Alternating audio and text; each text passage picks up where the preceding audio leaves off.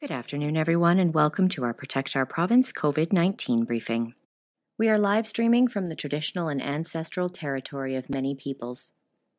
We are grateful to live and work in Alberta, a province on the traditional territory of 48 different First Nations and the unceded homeland of the Metis Nation. Today's conversation is being shared in ASL.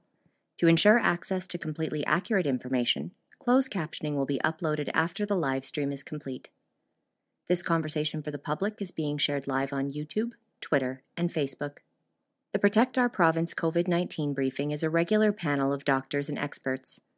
We will endeavour to bring you timely, accurate updates on the COVID 19 situation in Alberta and take questions from the public and the media. The views of our panelists are their own and do not represent any institutions they may be affiliated with. We have collectively gathered here as concerned Albertans attempting to ensure that everyone in the province has access to as much information concerning COVID 19 in Alberta as possible. As always, I would like to welcome all of you back and welcome Dr. Vipond to start things off with an update on COVID 19 in our province. Dr. Vipond. Who is muted? You are muted, Dr. Vipond. Not anymore. Not anymore. Uh, so uh, yeah, as as per usual, the stats are late on the days that we're broadcasting, um, so I can't present uh, today's uh, numbers, unfortunately. Uh, but I can't present the ones that were released yesterday that covered the four days and do a little bit of editorializing. So um, i am no longer just, um, going to be reporting the percent week on week increase or decrease um, because I really think that the cases per day no longer really represent any kind of consistent um, uh, measure week over week with the changing criteria for, for testing. So, I mean, they basically um, dropped over the last four days from 6,000 to around 3,500 over that four day period, but who knows what that really means uh, in reality. A little bit more useful, I would say, with the positivity, um, because at least that gives you a sense as that you know what percent of, of the of the cases that are being tested are positive, and it's still extremely high remembering that the WHO um, is set has set like five percent as the criteria for the beginning of reopening of society. Um, we're continuing to be very flat at around 35 to 38 percent, and that was pretty consistent over the weekend. Uh, the really big thing that we um, need to look at is hospitalizations. Huge, huge revisions that go on. So you really can't rely on any daily numbers. You really have to go um, look at the in totality of the numbers going back to like at least a week, just watch them backfill. So the curve looks like it's kind of starting to slow down, but that's all artifactual. And what we really um, know is is that uh, you know as time goes on, they they increase the day totals for uh, each day, which means that even though they may say, oh, like like uh, um, like uh, Friday, uh, Thursday, um, they initially reported last Thursday reported a drop of eight, and really it was an increase of 41. So that just shows you how how incredible it, it changes. But I mean, the most important thing to know uh, for the inpatients is that the seven day increase is about 55%. It's 56.7% week over week. That's going to, um, I believe I used uh, Friday for the, the, uh, the, or Thursday for the week to week comparison. And then that's totally consistent with the last week's growth in between 50 and 60%. And if you know your math, you know that 50% increases week over week, that's just exponential growth. Um, so, you know, when you're at 100, a 50% increases to 150. But when you're at 1,000, a 50% increase is 500. So we really um, are in big trouble with that ongoing exponential growth. Um, we continue to see um, rises in the ICU. Um, the ICU uh, 7-day rise is 28%, now at 104, still much lower than in previous waves, but uh, arguably um, you know, with exponential growth going on there, that's not going to last too much uh, longer. Um, pediatric uh, admits over the, the four-day period of 45, so averaging about 10 a day, including seven to the ICU, and all seven going to the ICU was under the age of five. And of course, um, it's really important to, to mention the um, the death of uh, a child age five to nine. That would be the third pediatric death since the beginning of the year. Um, so a, a, moment of, of respect for those kids who've, who've given their lives. Um, and and and the deaths in total are 32. I used to report uh, demographics, both the, the age curves and the um, and the location curves, and I just don't think they're useful again. So I'm not publishing those anymore. But the one age uh, element that's really uh, useful is the 80 plus. Um, they all qualify for um, PCR testing, and so uh, if you just look at that single curve, you can see that that continues to to, to rise um, quickly. Uh, the only other thing I mentioned before we turn it over to an amazing panel is um, the Running on Empty campaign launched, Twitter campaign launched by uh, Dr. Bakshi. Um, it'll be featured tonight on the National and um, an incredible interview and an incredible campaign drawing attention to how hard it is to be a healthcare worker um, when the, the government has given up on, on mitigation measures and given up on supporting us. So um, I turn it back over to you, Michelle, and um, I'm going to sign off so that the panel uh, can do their work. Thank you very much, Dr. Vipond. And yeah, if you haven't had a chance to check out that campaign that is currently ongoing on Twitter with the hashtag running on empty, um, it is beyond tragic, but I think so important to the conversation of the ramifications that these last two years that ongoing moral injury and trauma has had on our frontline healthcare workers. Um, I want to jump right into today's panel. We have been referring to it internally as policy, politics, and the plague. And in Alberta, that is a massive topic. Um, we have an exceptional panel of experts today who I'm going to bring right into this stream because I have lots of questions. You all have lots of questions, and I am just thrilled to have everybody with us. Um, I'm going to let you guys do a round of introductions. I'll begin with you, Dr. Hardcastle, and then we can just go sort of clockwise around the screen. Sure. I'm uh, Lorian Hardcastle. I'm an associate professor in the Faculty of Law and the Cummings School of Medicine at the University of Calgary. And my research focuses on health law and policy.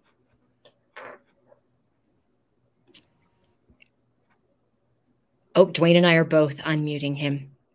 Oh, now you're muted again, Duane, because I tried to unmute you too. There we go. We won't. Okay. Yeah. So uh, I'm Duane Bratt. I'm a professor of political science uh, in the Department of Economics, Justice, and Policy Studies at Mount Royal University. And I am currently editing a book called The Blue Storm on the 2019 Alberta election and the first three years of the Kenney government. And obviously, the major theme of that book is COVID. That's the storm. Uh, hi, I'm Graham Thompson. I'm a political columnist, 25 years with the Edmonton Journal. I left about three years ago, heck, three and a half years ago, and now freelancing as a columnist for the CBC, uh, iPolitics, uh, Alberta Views, and uh, others, as well as doing a lot of panels like this on TV and radio.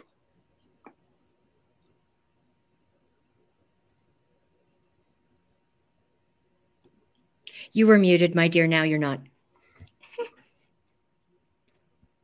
Oh, but we can't hear you. Did we not do? Uh... Okay, can you hear me now? All right. Yes, we can. Hi, everyone. I am Ubaka Ogbogu, and I'm an associate professor in the Faculty of Law at the University of Alberta. Uh, and I do work in the area of health law and science policy. Thank you all so very much for joining us. So, as always, we are going to aim to keep this discussion conversational and try to tackle as many questions as we can from the media and the public. So, feel free, panelists, to unmute yourself as inspiration strikes you um, and or mute yourself to prevent feedback. I would like to start us off and it's just a free for all, whoever wishes to join in, with the big one that has been on everybody's mind lately. What authority does Dr. Hinshaw have? I, I can start.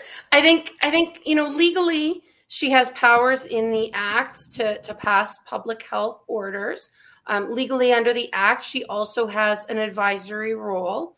Um, but there seems to be a divide between her role legally as as one who makes orders um, but then her role as as an advisor to government and and she seems to have landed in in that camp as as being where where she she is, has settled. Um, I think you know one one issue that all of this has brought up is well then why not fix the law so that the law better reflects what she's actually doing, um, and also begs the question which which I think I'll probably kick to Ubaka because I know he has thoughts on this, which is, well, what should her role be? Should he, she be independent of the government? Should she be able to independently advise them, or should she be more of a civil servant? And and if she's the latter, then um, then then perhaps she shouldn't be the one at the press conferences acting as the the spokesperson for what are political decisions.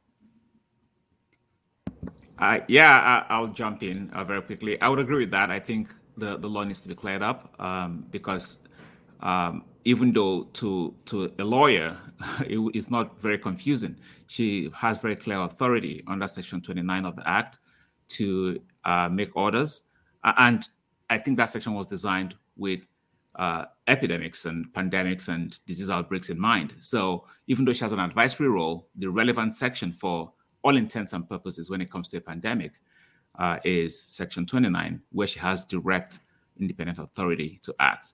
Uh, but you know, be that as it may, it is confusing for Albertans, and I think the government needs to clear it up.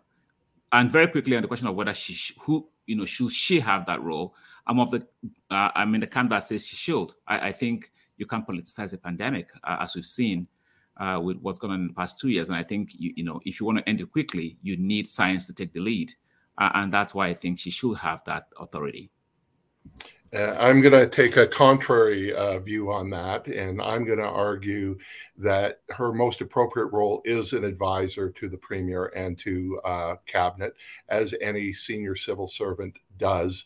And the reason for that is the premier and the health minister are ultimately accountable to, to Albertans because they're elected, uh, where the chief medical officer of health is not elected, therefore not directly accountable uh, to Albertans. Now, why does she appear at the press conferences? I think it's part of scientific briefings, and she wouldn't be the first civil servant to show up at press briefings uh, on this matter. And she has done a fairly good job at deflecting any political question aimed at her. People are upset sometimes with how she's dodged those sorts of questions by saying, you know, I don't make these decisions. Uh, but that is the truth, and and that should be her position and, and her role. And I think the reason that she's there is to give greater context onto the numbers and to give some greater legitimacy to the press briefings as being the chief medical officer of health. And I, I agree with Duane um, on that, except she has stepped over the um, the line. Like she should be a, a, civil servant giving, it's called, I guess, uh, fearless advice to government. And then government does take that advice and does what it wants. They are the ones actually have to wear it. But she kind of stepped beyond that in the summer when she said that she was um, overtly in favor of you know opening up on July 1st, the best summer ever. She didn't use that term "best summer ever," but she was clearly on side, overtly on side with Kenney. And I thought she's gone too far because they should be, and she's done a good job most times. Of you're right, Duane. When she's pushed by reporters, what advice did you give to the government? She doesn't say it's the government's decision, and that's who has to wear it, good or bad. But she did, to me, step beyond that in the summer. But beyond that, in August, on the eve of the federal election, it was a Friday, and we knew the election was coming. Kenney knew it was coming. He talked about it on the Sunday. They're going to call the election uh, through the prime minister. And that's when she announced that she wasn't going to um, lift any more restrictions. You know, they're going to do a lot more restrictions on, on the following Monday, and they stopped that they kept the lid on it for six weeks, which is basically the length of the federal election. So it got you got the impression that what she was doing there was a favor to the, the conservatives. I'm not saying this is what actually was happening behind the scenes, but it gave the optics, the impression that she, on the eve of the federal election, wasn't going to change anything in Alberta, which could have led to a spike. And that would have reflected badly on Kenney and therefore badly on the federal conservatives. Of course, that was what actually happened in the campaign. But I just got the impression that she, it just seemed odd making this announcement on the eve of the federal election that seemed to be uh, trying to avoid any uh, spike in cases uh, during the federal election. It didn't actually work out that way. But the problem is, at times, I think that um, to me, Hinshaw is deferring too much to the provincial government.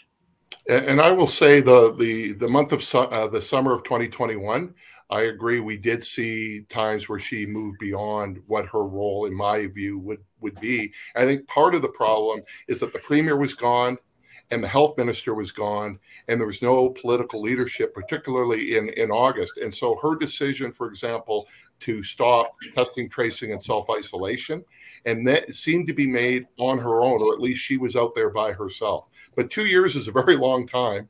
And I think, it, with the exception of that summer period, um, she has deflected sometimes well, sometimes poorly, the political questions back to the uh, ministers. So uh, listening Michelle, to this, can I weigh oh, quickly? Please, Ubaka, please. No, that's great. So I, I think we shouldn't really confuse what should be the case with what is actually in the legislation. It is very clear in the legislation that she has the authority to make independent uh, orders. And she has, in fact, done that over and over again. There's what now, about 50 orders that she has issued under that authority, and she's cited that authority. Uh, the, the fact that she conveniently chooses to say, I'm just an advisor, uh, is legally uh, incorrect. Uh, I can understand that it's probably politically palatable, uh, but it's also problematic for Albertans because we don't know who's making the decisions. We clearly do not know who's making the decisions. Um, and we don't know who is accountable. So you, the argument you made, Duane, about accountability is actually more confusing from an accountability standpoint. We need to know who's making the decisions, and we don't. I don't think it's I don't think it's confusing because a lot of times ministers in whatever portfolio they're in are simply adopting the positions that come from their department. But it's the minister, it's the premier, it's the government as a whole that is ultimately accountable for the advice that they follow or that they don't follow. So we we know what the government has done. We really don't know whether there has been contrary advice provided, nor should we. This is not unique to any other civil servant relationship, in my. I think though that that one way to sort of solve this, if we're thinking about how to clean up the law, is to have the the pandemic be be driven by ministerial order rather than have it be driven by public health order. And and some provinces do that. Some of the maritime provinces you see very limited orders from a medical officer of health and you see the legal response being their ministerial orders or in some jurisdictions regulations and i think that that is probably more clear you know, i'm going to say you know politics plays a big part in this. You know we tend to you know, there's a discussion about let's just follow proper public health guidelines or at least you know what's what makes sense public public health uh, situations. But of course you got politics playing this. And this is what governments they have to wear this. And of course Kenney is dealing with a lot of politics. Uh, he's got a, he's got a base, a conservative base, who do does not want him to bring in more restrictions, which explains why he often is very slow to bring in, bring in restrictions and then quickly to raise them, um, to, lift them. So I think there's a lot of politics going on here. Just discussing it in terms of um, the public health, what makes common sense, public health from scientists and doctors, doesn't always play well in politics. And this is filtered through a political lens. Um, Hinshaw deals with the government. The government has to wear this, good or bad. The best summer ever, even though Hinshaw seemed to be much in favor of it, ultimately it's Kenney who has to wear that disaster. So this is why um, governments make decisions. It's not just the medical officer of health making a decision unilaterally. It has to flow through elected leaders, good or bad. And you led right into my next question, actually, Graham. So I would love to unpack that a little bit further. So, putting aside the ethics and the morality and the legalities for a moment, as folks who have studied politicians and politics in Alberta, and with the ongoing decline in our premier's popularity, according to polling, and exceptionally low numbers related to how he has handled the pandemic, any thoughts on? I know it's speculative, but what is he thinking? I mean, is there any precedent in our province's history that leads the UCP to think that they can survive this? I mean, maybe possibly a naive question, but I actually don't understand what the strategy is from that sort of political scope of things and even their individual careers as to how this plays out well. We've been polling in this country a very long time, federally and provincially if Kenney comes back from this, it will be the biggest comeback in Canadian political history. There is no doubt about that. The polling at his level, the only Alberta premier even close was Alison Redford days before she resigned. The only federal prime minister was Brian Mulroney just before he resigned and Kim Campbell took over and then gets absolutely shellacked in the election. Uh, I personally don't think he can recover. Uh, I think the popularity is just so low when you're sitting in the 20% approval rating. And Angus Reid said 19% approval over COVID. Um, I've got a lot of, I agree totally with Graham. My entire analysis is that politics has driven Jason Kenney's approach, but it's not been very good politics. Uh, I think he's got a different metric and a different standard than what I'm looking at because uh, it's uh, it's been a disaster, a political I, disaster. I agree with Duane, who agrees with me. So yeah. um, the thing is, yeah, this goes back to this is a government that was elected on a platform of jobs, economy, pipelines. And he was beginning, Kenney was actually slipping into public opinion polls even before the pandemic hit. But when it hit, uh, he wasn't prepared for this. His ideology wasn't prepared for. His base doesn't like anything to do with basically bringing in um, restrictions they don't like. So what's happened here in Alberta is that even though at times you saw 75% of Albertans wanted more restrictions, the Kenney's base did not, but also his caucus does not reflect the views of the majority of Albertans. So even though 75% of Albertans wanted more restrictions um, in, in, some some points during the pandemic, Kenney's caucus didn't reflect that. They reflect basically a lot more of the rural Albertans who don't want more restrictions. So Kenney, in a sense, is held hostage, even though he agrees with them on many, many issues. He is still held hostage, well, to his own rhetoric in many cases, but also to his caucus and to that base. So that's why very often you can see him not listening to the majority of Albertans, but playing to this base. It was a tail wagging the dog. So politics very often has driven the response to this. And Duane is right, has led to a disaster in, in some areas. And the best summer ever as an example. But see, Kenney is all about the economy, jobs, and pipelines, whereas the NDP has done quite well during the pandemic because they sincerely have always believed in protecting the vulnerable, putting money into healthcare and education. So, so when they attack the government on those fronts, it's a very sincere attack. You could say, yeah, this is who the NDP are. So the pandemic, in many ways, has many ways has played into the NDP's wheel, wheelhouse and has caused a major problem for Kenney because it's forced him to go against many things that he believes in. Now he's hoping the economy now is starting to recover and it seems it is starting to get better. He's really focused on that. We'll see the budget next month in terms of maybe a balanced budget. But it comes to the pandemic, he just wants this thing to be over as quickly as possible. That leads to wishful thinking and bad decisions, again, as we saw with the best summer ever. So, viewed it through a public health lens, his responses don't seem logical at all. Played through his own political lens, you can see why he is doing what he is doing. But with the polls coming back the way they have been, why does he keep doing it? Like, even if we're looking at that percentage of his caucus who really does want to support that um, 20% of rural voters who want to maintain as much openness as possible. And I don't think that's in, I don't think that's all rural voters, but that percentage of that hardcore base. What like now at this stage, as we're hitting this other huge spike in a wave where we're watching our system collapse again, is there no point at which you have to change course if for nothing else than the sake of your career even if you don't care about your citizens? The there's two drivers that two political drivers that have driven uh, Kenney's behavior outside of the first wave. And even though the first wave i believe was relatively successful he actually apologized for what he did in the first wave. Wave uh, explanation one is uh, is ideology personal responsibility, small government, support private business. And it's not just Kenney's, it's many of his staffers, many of his caucus, his cabinet. The second is party unity. You had a situation in April where a quarter of the UCP caucus condemned the government for bringing in COVID restrictions. That's absolutely unprecedented. Um, you've got a situation of a very new party that was put together that had a lot of differences between the progressive conservatives and the wild rose. The only thing they agree on is they dislike the NDP and dislike Rachel Notley and dislike whatever they think socialism is. This party is incredibly divided over um, COVID.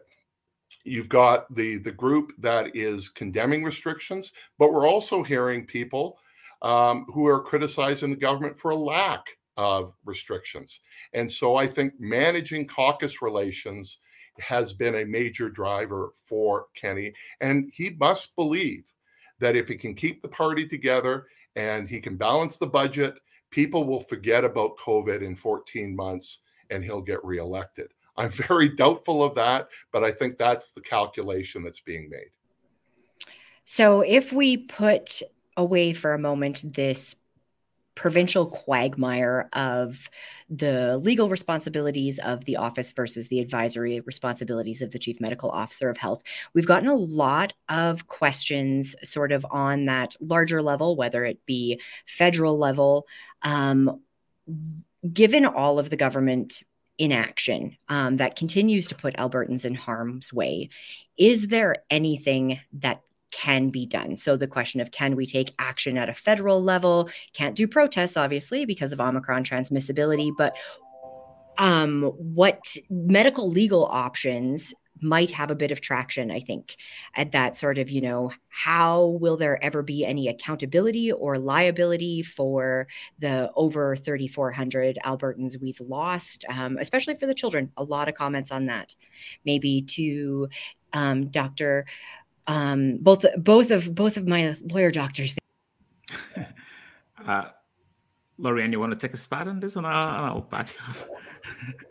Sure. So I think from a, a legal perspective, there is this uh, real desire that people have to find the government negligent when something has gone wrong. I think, though, that the, the primary legal means to hold elected officials, officials accountable is an election um, negligence law and, and saying that uh, government is liable for these deaths, that's a real uphill climb legally. The, the concept of negligence developed between private parties and, and not between government actors. And as it's been adapted to the concept of government actors, um, the courts have been pretty limited in allowing people to, to sue the government in negligence. And the, the policy reasons for that are, for example, um, the idea that elected officials should should be the decision makers rather than the courts, or ideas around uh, unlimited liability of government in the context of a pandemic. And so, while there is a desire to hold the government liable in negligence, it, uh, it, it it's it's an uphill battle. Uh, yeah, I completely agree with that. And and the flip side of that, of course, is that our country and uh, the structure of our constitution and legal arrangements is really designed uh, for what we in law call cooperative federalism. The idea is not that these gov- levels of government fight, but they, that actually work together to achieve something. Uh, and, and, and, if there's any opportunity in terms of how they can use law effectively, it is that they actually cooperate to do things. Now, we will, of course, love to see that. We, of course, love to see uh, federal and provincial governments that work together to achieve goals, especially in a pandemic, uh, where again we have to sort of prioritize the fact that there's disease in the community and we need to stand that out. But that that just doesn't exist, and I think in the absence of that, the question of accountability really comes down to uh elections, but also to citizens being able to stand up and say, "Look, we, we're going to hold you accountable. We we will protest your decisions. We will, uh, you know, do everything within our power as citizens because the election is too far out. And I don't think we should lose sight of that opportunity. we saw how that worked very well in the summer, uh, where people got out and said, you have to reinstate public health measures. Uh, and you know the government might say, look, that wasn't what pushed us, but it, I think it helped. And I think we have to understand that ultimately the government is not on its own uh, doing. They didn't put themselves there. We put them there, and we have to be able to stand up and say, I think we've kind of had enough, and an election is too far out. So we're going to do something about it.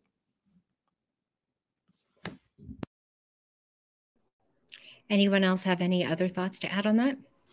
The the whole federalism aspect is absolutely fascinating. If I can put my heart away and put my brain on, uh, because you've got one federal government dealing with 13 jurisdictions, uh, and we were seeing very different responses by each of the provinces. Uh, the federal government is responsible for the border. The, the federal government was responsible for acquiring vaccines. The federal government was providing economic supports for individuals and companies, uh, dramatically so.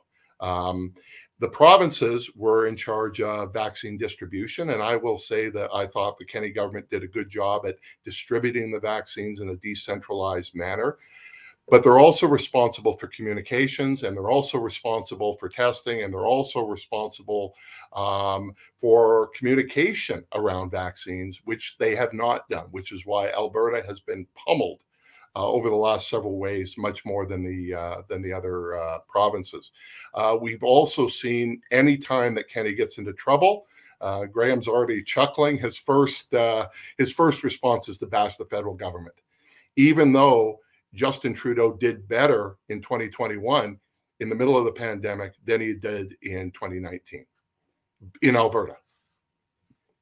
And yeah, and this is another issue, of course, during the pandemic you should have governments working together. And and at the beginning, you get a sense that Kenney was working relatively well with Trudeau, but Duane is right that um, Kenney will, at a drop of a hat, will find an excuse to attack Trudeau. And uh, so this has, of course, caused a problem. And again, this goes back to his base. I've talked to people in his base, very conservatives, uh, very conservative conservatives, who think that Kenney has not done enough to bash Trudeau they want to see him out there fighting against Trudeau. That's one reason why they had, of course, we had that uh, referendum last fall on equalization. His base wants him to see wants to see him fighting against Trudeau tooth and nail. When in fact we depend on the federal government for many things, including, of course, the vaccines and just working during a pandemic. So, so there's that. Um, as for the election being far away, I guess in a sense it is, but it's also not. It's moving pretty quickly. And um, we're into the red zone. The election is going to be held May 29th of next year, unless something else changes. And you're going to start seeing, I think, Kenney and his cabinet start paying a lot more attention to Albertans in the next year because they are heading into an election. Uh, Kenney has a leadership review coming up, and the whole problem for him there is that a lot of members of his own party think he's done too much on the pandemic, as I've mentioned before. So he's they'll be gunning for him. You got Brian Jean gunning for him, but he'll also have to try and win over if he wins that leadership review. He has to win over Albertans. So he has to shift his his priorities uh, away from the people who want fewer restrictions and actually deal with the pandemic. And going back to what Duane said, Kenney is though ultimately hoping the price of oil goes up and the pandemic goes down. Still on the, oh, go for it. No, I was just I was just going to say that uh, you know one of the problems, apart from the the politics of of the Trudeau and the, the critiques of Trudeau, I think it's been detrimental from a, a, public health perspective. You know, when when the premier has airtime to talk about masks or vaccines, instead of talking about vaccines being safe and effective, you should go get one. Instead, we hear him complaining about Trudeau and procurement, and and we see the same thing on the testing, and it's it's just poor messaging and it's not helping the, the, the pandemic any. Yeah, and let, let, me just add quickly to that that you know I think I, I at this point has been mentioned before by, by Duane and, and uh, Graham about how he he politicizes the the, the pandemic. He, politics is his lead is following. That's that's his uh, his truth and the gospel is preaching here. And I, I think we need to consider how, uh, in terms of the discussion we were having before about about how we manage a pandemic and who has authority, we really need to consider what Albertans uh, should think about that and what we ought to think about the notion that when there's something that amounts to a public health emergency within our province, that that politics then becomes the lead in how we deal with that. Uh, and I just want to leave that. There. I think it's worth reflecting uh, that we really want to have a balance. We want to have a government that understands the gravity of the situation, provides support, uh, uh, and seeks an end that is not overly political because I don't think politics uh, can deliver us in a moment where we need to have more more factors like health, like medicine, like science play a role within that as well. I was looking at the um, federal government's plan for emergency preparedness and public health response in biological events. And one of the roles and responsibilities of provinces was to ensure that there was effective messaging throughout the jurisdictions that was consistent with what the Public Health Agency of Canada was saying.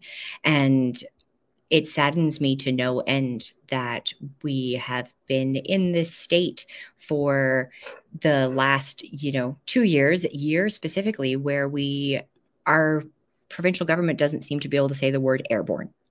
Um, where we have Theresa Tam, Dr. Tam, now it, now you know happily wearing her N95, which is met with messaging of you know how flimsy of a surgical mask can Kenney appear in, and how many cloth masks can Dr. Hinshaw put on at the same time. And it is really challenging as a human um, who is not a legal expert and who is not a medical expert to rationalize, sympathize, and synthesize that complete disconnect in the messaging. On another legal note, one of the questions that we received was whether or not people felt that the Alberta government and the chief medical officer of health had contravened the UN connection or UN convention on the rights of a child. Um, I believe that they are specifically asking about Article 24, um, which relates to state parties recognizing that rights of child relevant, all of that sort of jazz, with number C being that it is the responsibility of member states to combat disease. Um, in tiny humans, as well as to diminish infant and child mortality, which we have now lost five under 19 year olds um, during the last two years, as Dr. Vipond pointed out, three so far this year. Um, and yeah, what your thoughts are on that.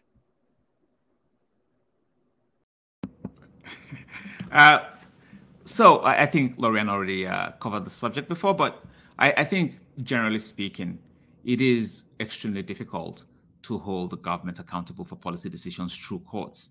Uh, and, and, so the answer would be the same, really. If you went to court, you'll be looking first to actually find a, a legal basis uh, in Canadian law. Uh, and uh, if you're looking at international law, international law has to have been received into Canada. Uh, and in many cases, uh, received into into uh, provincial law or some local law. Uh, and and and so while the courts can treat the UN Convention uh, as an instrument that is that guides them in the way they make decisions and in the way they uh, uh, resolve cases, I think it's a bit of a stretch to say that you can just go directly from that section of the UN Charter to holding governments responsible. The obstacles are just too much. one obstacle would be whether the law has been received into Canada and its status within Canada uh, and how the courts are going to use it. But the main obstacle, the, the main obstacle, as uh, Dr. Hardcastle explained before, is really that uh, the mechanism for holding governments accountable for negligent decisions uh, within through our courts is quite limited, if not impossible. Um, as a matter of fact, in some cases, it is legislated in some contexts that you can't actually do it. you know, for example, in municipal uh, law, uh, you know, you, you couldn't sue some municipalities uh, for negligent uh, actions, whether you know they are operational in nature or policy related. So it's it's quite difficult. I don't think it's an avenue that people should be pursuing, even if you were to get uh, you know the money to hire a lawyer to do that for you. I mean, in, in a sense, that's similar to all of the suits that we have seen throughout the pandemic by the anti restrictions crowd, anti vax crowd. I don't think they've won a single case uh, and that they've launched multiple cases. Courts are going to defer to government activity uh, in a pandemic. Yeah, I think that um, you know the that uh, Duane is is uh, referring to just for the for the viewers a number of of charter challenges where individuals are claiming that legal claims infringe on their on their charter rights, and it is true that a variety of the the public health measures do limit our, our charter rights, but it's important to note that those that those rights are not absolute, and um, the courts are are and have been um, quite deferential to, to, to governments in terms of of those cases. And and of course the government has a, a pressing reason to limit individual rights in this in this context. I don't have much to add. Um, you guys are more expert in this area. Uh, one thing is actually tangential to this is the fact that we have 13 jurisdictions in alberta sorry canada that deliver healthcare. The, the, the provinces are responsible for delivering healthcare, and they do it their own way. The federal government uh, is responsible like for the, the, the, armed forces, healthcare and armed forces and First Nations. When it comes to actually delivery of healthcare, uh, there's 13 different jurisdictions, which of course adds to the confusion confusion as to what actually is being done. Um, and it comes to, uh, I'm just defer to my colleagues here when it comes to the, the legal issues. Um, and Duane's right. Every um, court case I've seen basically sides with the government, and the courts will defer to, to the government. But of course, we have 13 different jurisdictions delivering healthcare, plus the federal government, and it can get really confusing as to what's actually going on. But, but I just to add very quickly, I think what people are really bothered about is the fact that, uh, and I've heard some people say this to me: we seem to be at the mercy of governments once we've elected them. you know, it's it's and four years is a long time to be at the mercy of a government you don't like. It doesn't matter what side of the you know political aisle you sit on. Uh, and I think people have always thought that the courts present an avenue for challenging that, and that's true to some to some extent. But I think in the context of what we're facing right now, it's really important to remember that at election time, uh, when it comes to a crisis of this nature, courts do give a, quite a bit of leeway to governments to be able to handle things like this. Uh, and the, the nature of our federalism also demands that the federal government doesn't just wake up one day and just go, we're jumping into Alberta to go and start doing things. They, they wouldn't do that. It's it's politically fraught. So I think the, the key thing is elect good governments. you know, it's that's really the bottom line. Elect a government. Don't don't ignore healthcare when the next election comes. It's turned out to be a central issue of our time. So when the election comes, think about healthcare and the kind of healthcare you want to have, uh, and what you want to happen to you in a crisis and vote for the kind of government you think will deliver that. Uh, at that point, uh, that's an, that's what the NDP is going to be doing uh, this year is focusing on healthcare and reminding people what happened during the pandemic, and that plays into their wheelhouse, as I mentioned earlier. So, yeah, politically, the election is coming. Believe me, it's coming really fast for the politicians. It might seem really slow for uh, the average person, but for politicians, it's coming screaming at us just over a year away. So, we expect the NDP to be playing up health and the public health and what happened during the pandemic to remind Albertans that uh, this government uh, tripped up its own own feet many times, made bad decisions. So even though Kenney is trying to focus on the economy and a recovery, uh, the pandemic is a major issue for him. So expect the NDP to be all over him uh, just over a year from now during the campaign. Well, and it's not just waiting for a provincial election right? I mentioned the federal election and how the pandemic played in that. We also had municipal elections. And um, what hurt uh, the in Calgary, Jeremy Farkas, is when he came out and was the only councillor against the mask mandate. Uh, and uh, Jyoti Gondek campaigned actively against Jason Kenney and his handling of the pandemic. And Jyoti Gondek is now mayor of Calgary.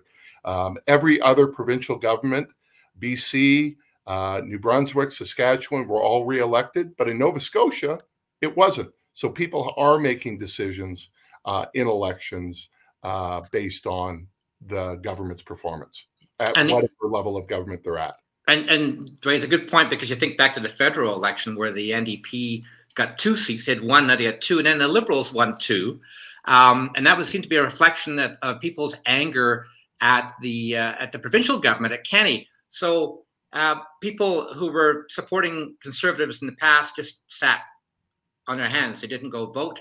Um, but there was definitely a backlash that hurt the federal conservatives in Alberta because of the deep unpopularity that Kenney is undergoing. So, related to all of that, or as an adjunct, historically, as we've gotten closer to elections, and if we continue this trajectory upward, um, which with minimal restrictions in place is probably going to continue to hammer us for the next little bit. What have been some things in the past of this province that have helped encourage a government to listen to the 70% that are begging, screaming, and pleading for some help and humanity?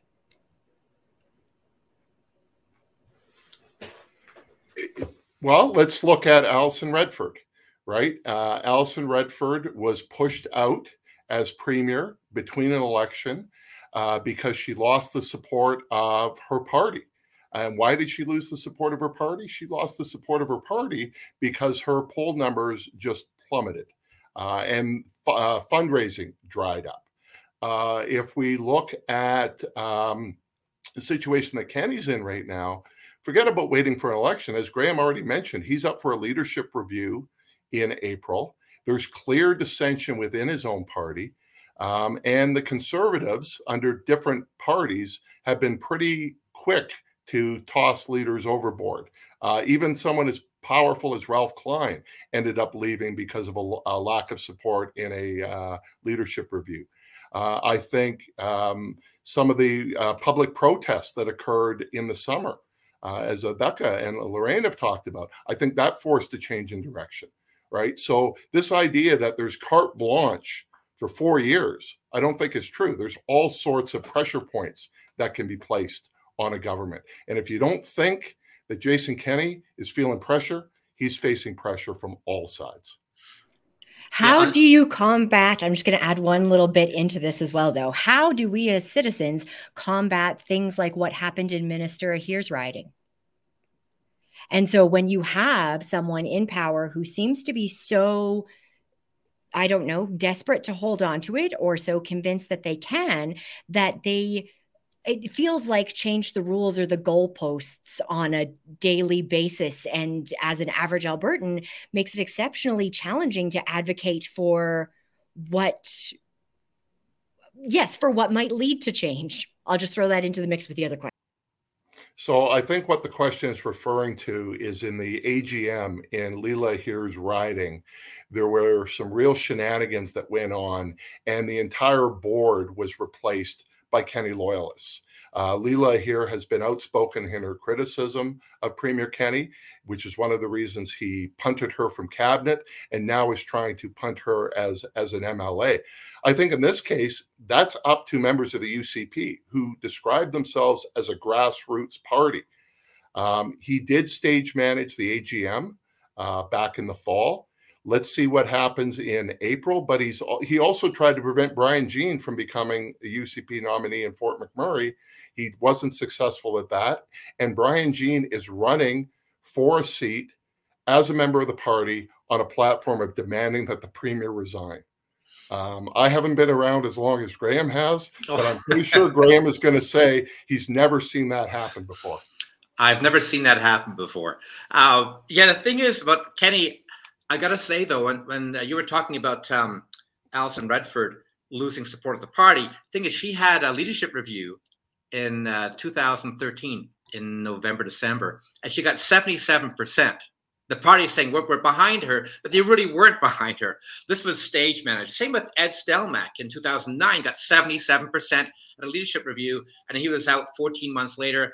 Alison Redford was out four months later. So, um, getting to the point of uh, back to the point of Kenney's uh, leadership review, this can be easily stage managed. There's a big fight. I talked to some members, uh, Richard Gottfried, MLA from Calgary Fish Creek, his riding association is pushing for uh, a province wide vote of all members on Kenney's leadership.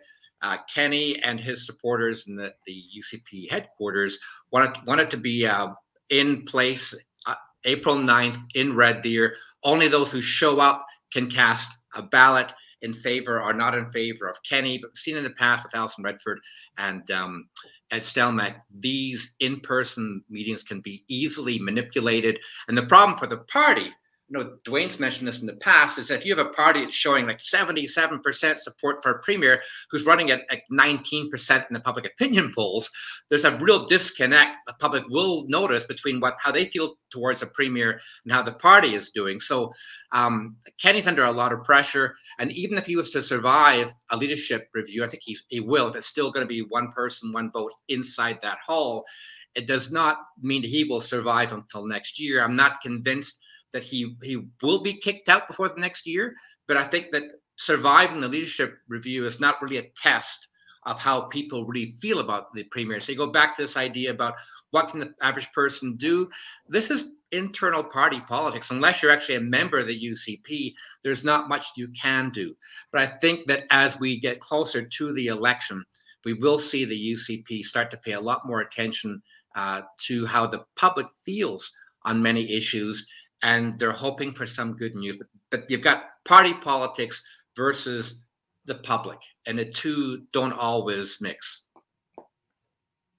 So I'm not a, a, a, you know a politician or somebody who is versed in in uh, political science, but uh, I think there's something that people who are not UCP supporters can do, uh, and I think there is a lot that people who are not UCP supporters can do, or people who don't like the way this government has handled uh, their first four years in power, and I think uh, that what they can do really needs to start now. Uh, I think there's a, a, lot of sometimes a lot of complacency in terms of how we approach uh, elections and politics and, and who gets into power and who gets to govern.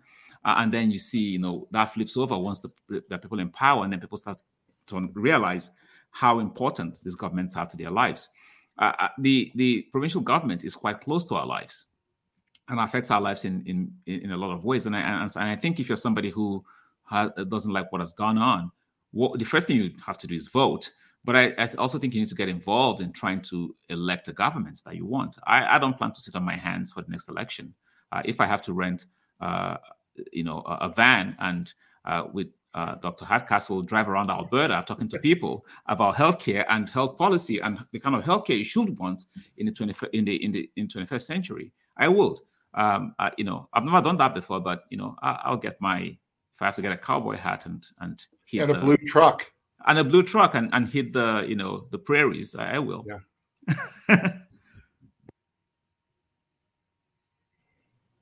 I look forward to that. Um, I think that uh, you know, I think to, to, sort of bring this around though to, to, to the COVID issue, I think one of the the problems here, and and this just sort of illustrates this, is how um, how, how politicizing the pandemic can be just so detrimental to our public health efforts. And I think that Kenney's desire to try to keep you know his voters that are for restrictions voters that are against restrictions happy and his caucus members that are for restrictions his caucus members that are against restrictions happy. I mean in some ways he was never going to keep all of those people happy and so um, you know one one would have hoped that he would he would instead follow the the science. Um, but but that it just isn't isn't what we've seen happen unfortunately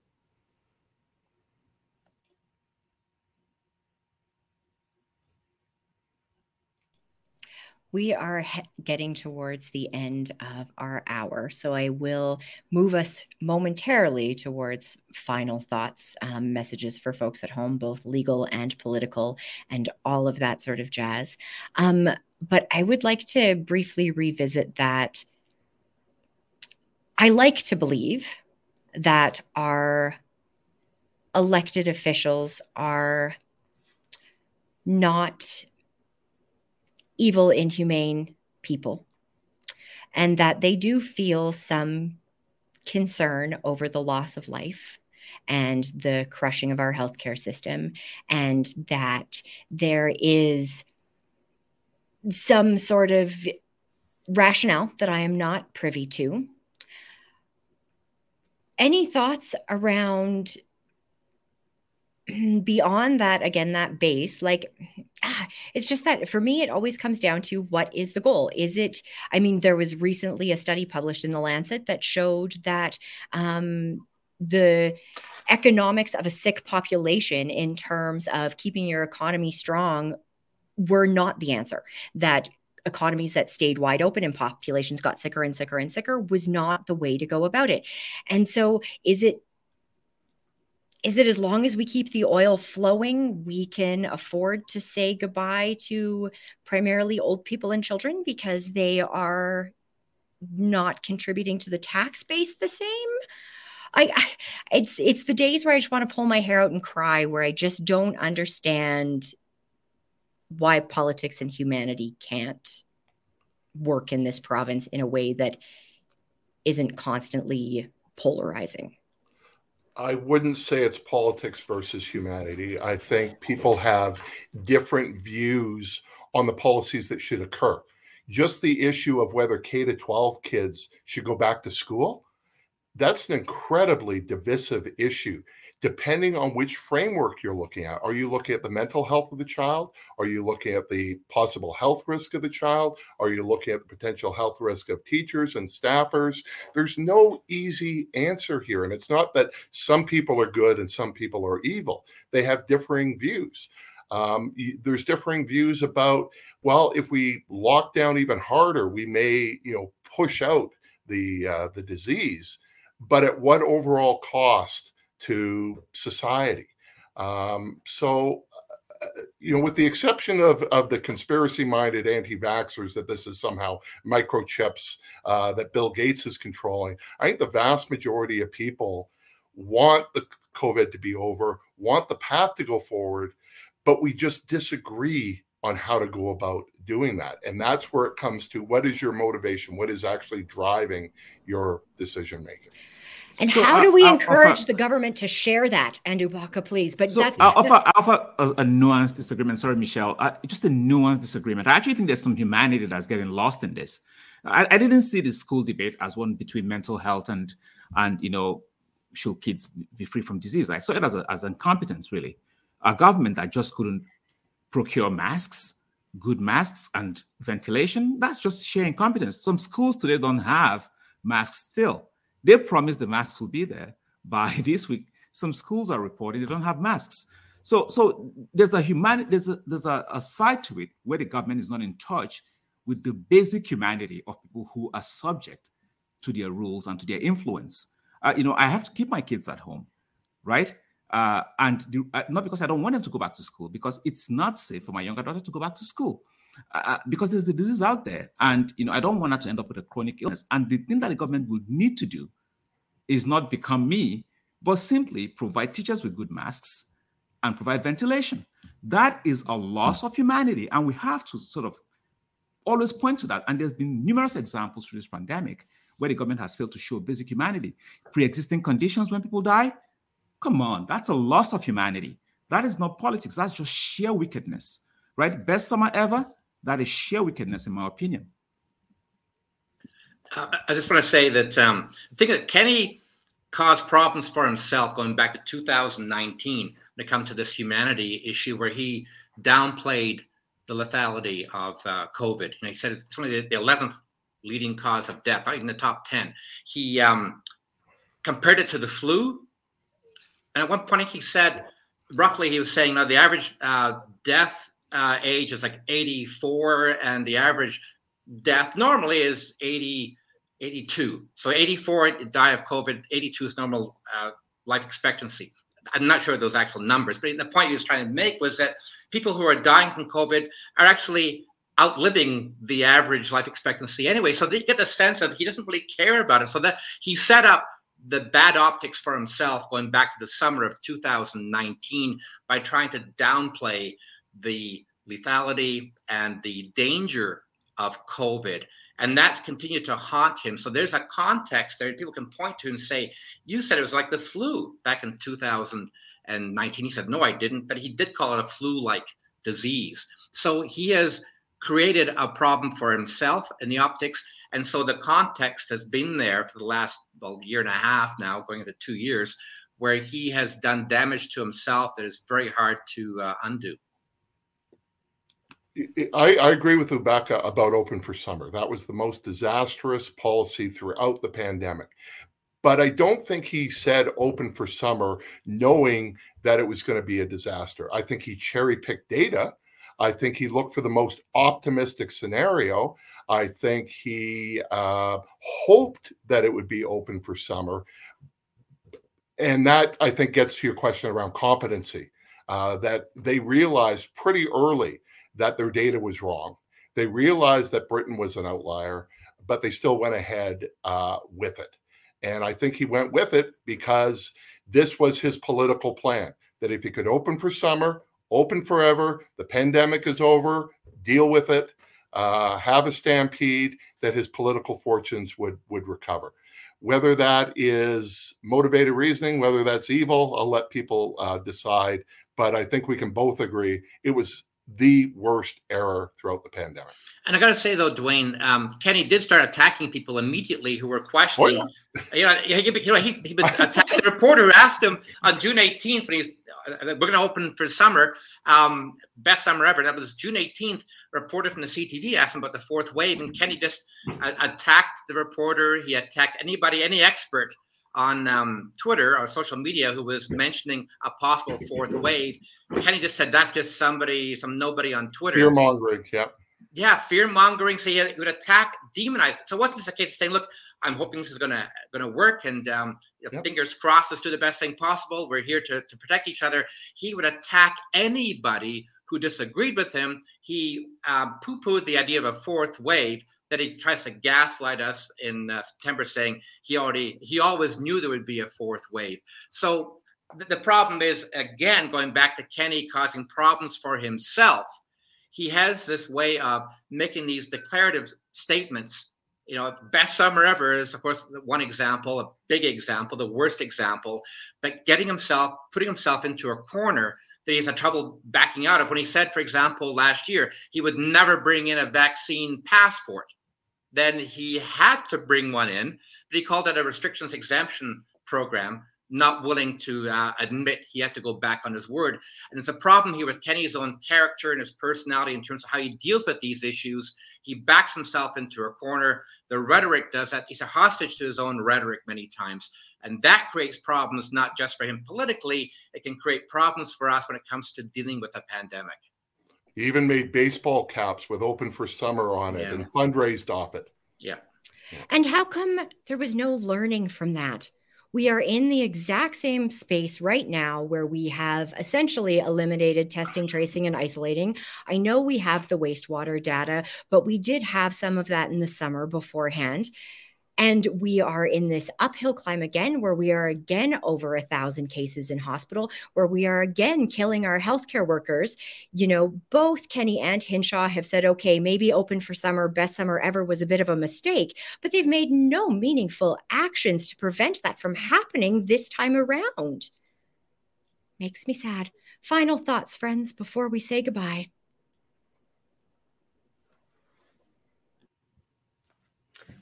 All right, I, will go first. So I think just to, to bring together several of the discussion points from, you know, calling experts fear mongering to independence to what should the public do. I mean, not to not to sort of pitch pitch ourselves, but I think that one of the, you know, one of the the, the issues that, that came up in the debates around what should the chief medical officer's role be is well, if she's, you know, going to be a, a civil servant that backs the policies of government, should there be someone to provide the public with that scientific advice so that they can they can access that? And that came out in in the ontario long-term care commission in covid. They said that the chief medical officer of health does and should um, have a role an independent role to provide the public with that information so that the public can then use that information to push back against government and say here's the science and you're not doing it um, you know, obviously, we're not going to get that in Alberta. Hinshaw is not going to uh, ad- adopt that kind of role. That's that's not the culture we have here. And so, I would just encourage the public um, to not get their information from the government, from the chief medical officer of health, but to to look to some of the experts. And there are many credible experts out there, and and and many of them have participated in in these panels. And um, you know, if the the experts are advising medical masks, but you're vulnerable and, and and other experts are saying to upgrade your masks then you need to do what's best for you. You shouldn't view the government's public health restrictions as being these will keep you safe. You should view them as this is what the government is willing to do but to keep yourself safe you you may need to do more. So in some ways people need to to take things into their own hands and I will say when you when you look at my closing line would be when you look at two years worth of responses, with the exception of the first wave, which I think they, the government handled well because they threw away the ideological play, playbook and went with the pragmatic approach. Ever since then, it's been they're going to act later than any other province. When they do act, it will be weaker or more confusing than any other province. And in that gap between doing the right thing and the wrong thing, they are going to demonize anybody who criticizes them. And we've seen that over and over and over again. And the premier will disappear at the beginning of the wave. So I, I agree with all the points that have been raised, and I want to add that uh, we really should see the courts as a as a backstop, uh, and you know, I, I de- it, they're, they're there for when things break, uh, and you know, in the context of a pandemic, uh, there's a lot of leeway given to governments to be able to act. And I think there's a lot of confusion between what is and what ought to be. Uh, I think if you're really concerned about what ought to be and you know how you want society to be uh, uh, organized, uh, you really should think about elections and why they matter and how you can influence uh, elections in a way that achieves benefit over, overall benefit for society. but in terms of using the courts and using the law, that is just an expensive fraud process sometimes, and it doesn't work quite well uh, for achieving anything that's going to move the collective ahead in the context of a pandemic. And just to wrap up, what Kenney is hoping for is that we have short memories, and voters very often have short memories. So a year from now, if the pandemic really is under control and we can sort of see it in the back, the rearview mirror, and the economy is picking up, so that's what Kenney is really betting on that things improve in the economy, get more jobs. And it's really puffing up the stats right now. And these different programs he's talking about and um, projects that are being announced, some of them are real, some to me are just puffed up. But he's hoping next year that the pandemic is behind us, economy is recovering, people have short memories and will be focused on the economy, jobs, and maybe pipelines as opposed to the pandemic. The NDP is going to be pushing healthcare because healthcare is a huge issue, of course, always has been, always will, but particularly so during the pandemic. So, you know, time will tell to see what actually happens. If this pandemic continues, then Kenney is in real trouble. But if it starts to get better and it gets knocked back, you can you can see a route for Kenney to win re-election. But it's all about people uh, keeping in mind what happened and is happening during the pandemic to remind themselves what actually happened. So when they go do go to vote, it's not just about what may be the big issue that day, but what's actually happened over the last well three years now, but four years when the election actually takes place. Thank you all so very much for your authenticity, your honesty, and your expert reflections on a really fast hour long through a very long 20 months in Alberta. Um, we will be back tomorrow with a panel of experts from coast to coast to coast with another look at COVID 19 and the Omicron wave across the entire country. We will be joined once again by Dr. David Fisman from Ontario, Dr. Anne Bhéreur for the first time from POP Quebec, Dr. Lynn Filiatrault from POP BC, Dr. Noel Gibney from Alberta, and the president of the Canadian Medical Association, Dr. Katharine Smart from the Yukon.